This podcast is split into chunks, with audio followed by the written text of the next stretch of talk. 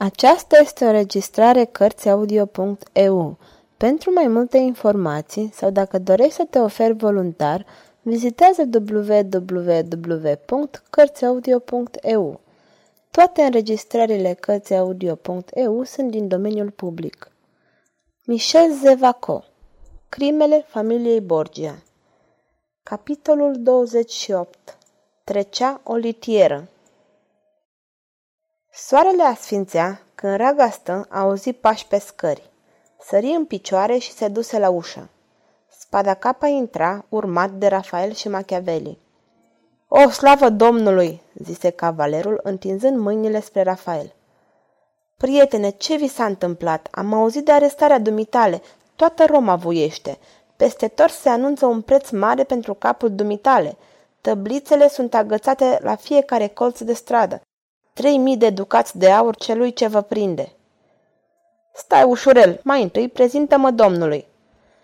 Prietenul meu Machiavelli, un mare gânditor, cavaler, care într-o bună zi va uimi omenirea. Până atunci, spuse Machiavelli, domnul cavaler este cel care uimește cetatea eternă, mai ales de când Borgia a scos capul lui la mezat. Trei mii de ducați de aur este o sumă la naiba.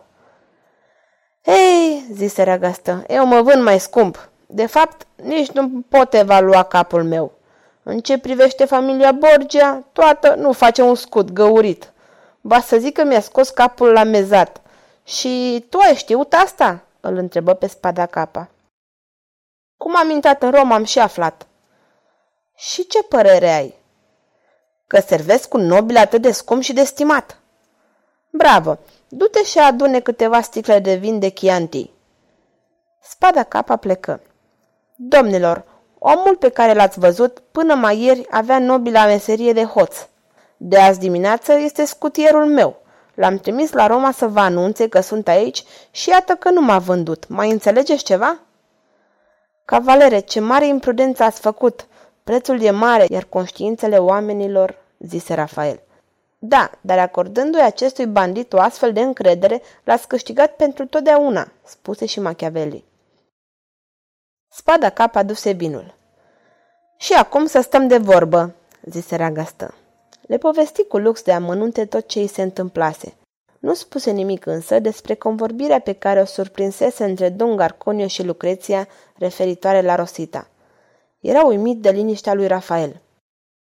Iată odiseea mea, E rândul tău, îi zise lui Rafael. Ai găsit-o cumva pe soția dumitale? Te-am lăsat plin de deznădește, iar acum ești consolat. Nu, zise Rafael, dar sunt pe calea cea bună.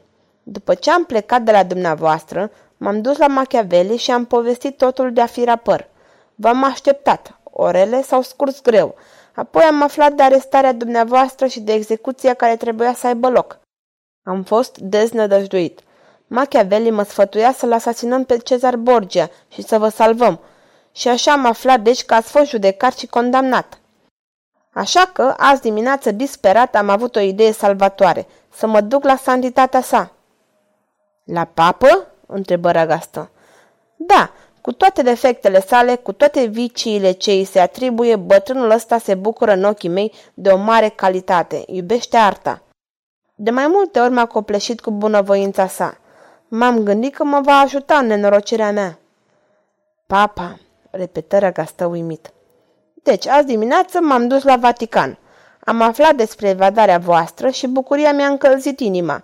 Am fost primit de papă în oratoriul său, cu toate că nu primea pe nimeni. I-am povestit toată nenorocirea mea. Papa m-a ascultat cu multă răbdare. Apoi a chemat pe comandantul poliției, marchizul Roca Santa, și a ordonat în fața mea să facă cercetări asupra răpirii. Marchizul Rocasanta a spus că știa ceva despre această răpire și că nu va precupeți niciun efort pentru a rezolva cazul. În fața mea, papa i-a spus că trebuie acționat imediat. Am primit toate asigurările din partea Sfântului Părinte că rozita mea va fi găsită. Apoi mi-a spus că are nevoie de puțină odihnă și se retrage la Tivoli, dar că și de acolo va da ordine să fie făcute cercetări. O, a fost atât de bun, de milostiv. Așa că vezi, cavalere, de asta sunt mai liniștit. Am cuvântul papei. Toată poliția o caută. Ce părere ai despre asta, domnule Machiavelli? Eu cred că Papa Alexandru al VI-lea este unul din specimenele cele mai complete de egoism feroce. Personal n-am nicio încredere în promisiunile lui, iar bunăvoința lui mă face să mă îndoiesc și mai tare. Dar nu spuneați că pleacă spre Tivoli? E pe drum, răspunse Rafael. Am depășit escorta pe un drum naturalnic, dar nu va întârzia să treacă prin fața hanului. Ei, auziți?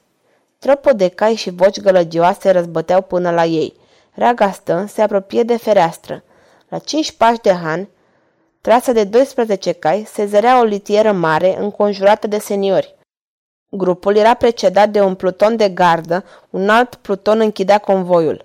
Lângă litieră, în partea dreaptă, Cezar Borgia, gânditor, întunecar, se detașa net în costumul lui negru de catifea, pe fundalul culorilor celorlalte costume. Machiavelli și Rafael se apropiară și ei de fereastră. Litiera înainta. Primele gărzi trecurseră deja de Han. Dacă Cezar ar ști că sunteți aici, șopti Rafael, luându-i mâna lui Ragastă. Acesta urmărea cu privirea litiera. Vântul îndepărtă puțin perdelele litierei și papa se zări un moment citind o carte. Ați văzut?" întrebă Ragastă. Papa! Ei bine, vreți să știți cât bani face prietenia lui Alexandru Borgia? Vreți să știți cum își ține promisiunile? Vreți să știți că bătrânul ăsta care de dimineață îi promitea lui Rafael că îi va găsi iubita, merge acum? Spuneți, murmură Rafael palid, speriat de vorbele grave ale lui Ragastă. Știu cine a răpit-o pe Rozita. Rafael scoase un țipăt înnăbușit și se albi ca varul. Spuneți, se rugă el cu o voce tremurândă. Fii curajos, fii tare, căci dușmanul cu care trebuie să te măsori este foarte puternic.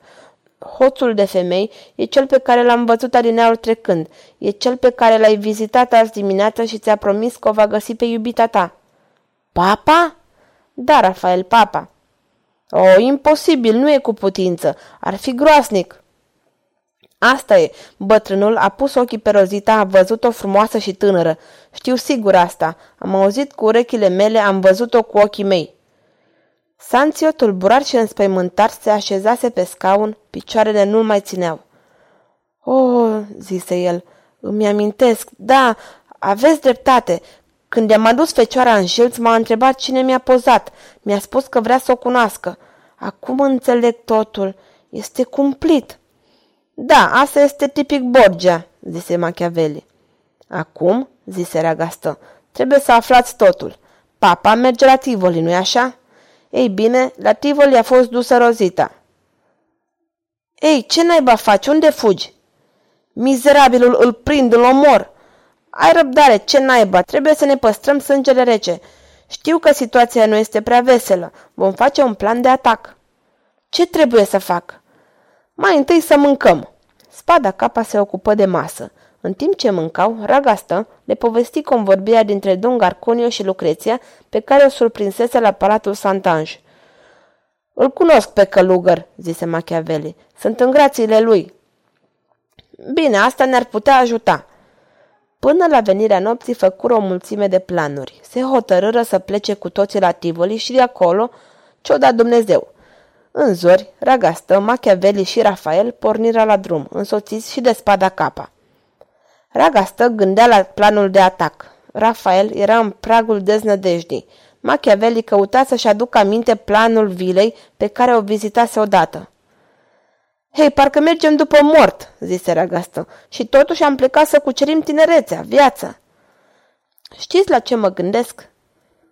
Spuneți, zise Machiavelli. Mă gândesc la bietul călău de la Roma, care trebuia să-mi taie capul. A pierdut un câștig mare sărmanul. Machiavelli și Rafael nu se putură împiedica să nu râdă. Dar suntem pe drumul cel bun.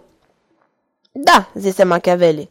De două ore, părăsind drumul spre Florența, mergeau către un lanț muntos ce semăna cu cavalerii apocalipsului. Tivoli, spuse deodată Machiavelli. Se opriră. Rafael contemplă cu mare emoție acest sat în care iubita lui fusese ascunsă ca într-un cuib de vulturi. Privește, zise Machiavelli. Vezi acolo, la stânga râul care cade în cascadă cu un muget ce se aude până aici. Văd.